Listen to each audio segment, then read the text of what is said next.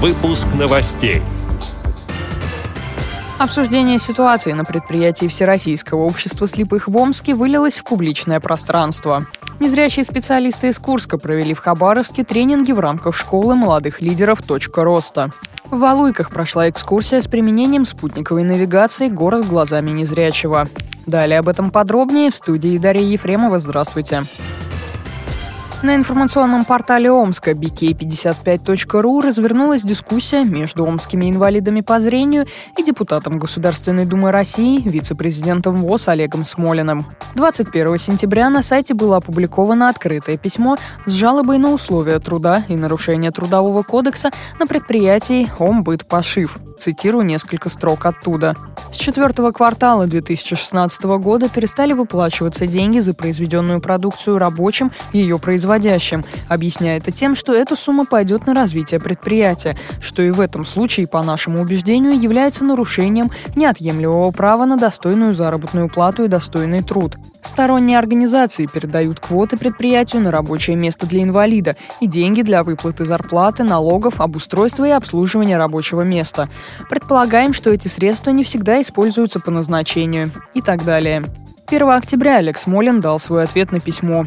К сожалению, ситуация в организации и на предприятии осложнена давним конфликтом. Я от него дистанцируюсь, что вызывает недовольство обеих сторон. Теперь поступлю, следуя федеральному закону о порядке рассмотрения обращений граждан Российской Федерации от 2 мая 2006 года номер 59 ФЗ. В части ситуации на Умбыт Пашиве письмо направляю в Рострудинспекцию. Отправляю с нелегким сердцем, потому что, в отличие от авторов открытого письма, понимаю, это может навредить инвалидам, которые работают на квотированных рабочих местах.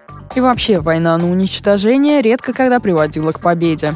С полной версией писем можно познакомиться на сайте bk55.ru.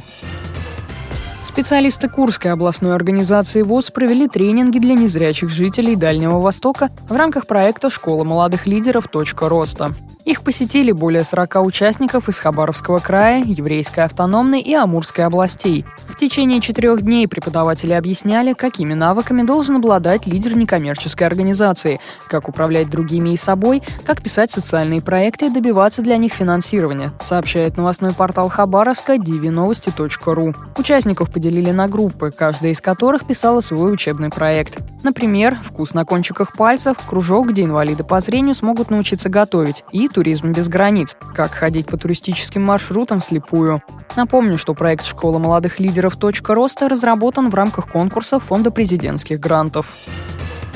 Валуйским филиалом Белгородской специальной библиотеки для слепых имени Василия Яковлевича Ярошенко и местной организации ВОЗ в городе Валуйке была проведена экскурсия с применением спутниковой навигации «Город глазами незрячего».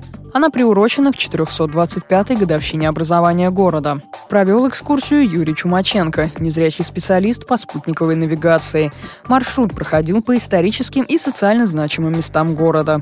Участники узнали историю родной земли и познакомились с методом использования GPS-навигатора в обычных городских условиях. Помощь в сопровождении незрячих оказал волонтерский отряд «Дом добра». Эти и другие новости вы можете найти на сайте Радио ВОЗ. Мы будем рады рассказать о событиях в вашем регионе. Пишите нам по адресу новости собака ру.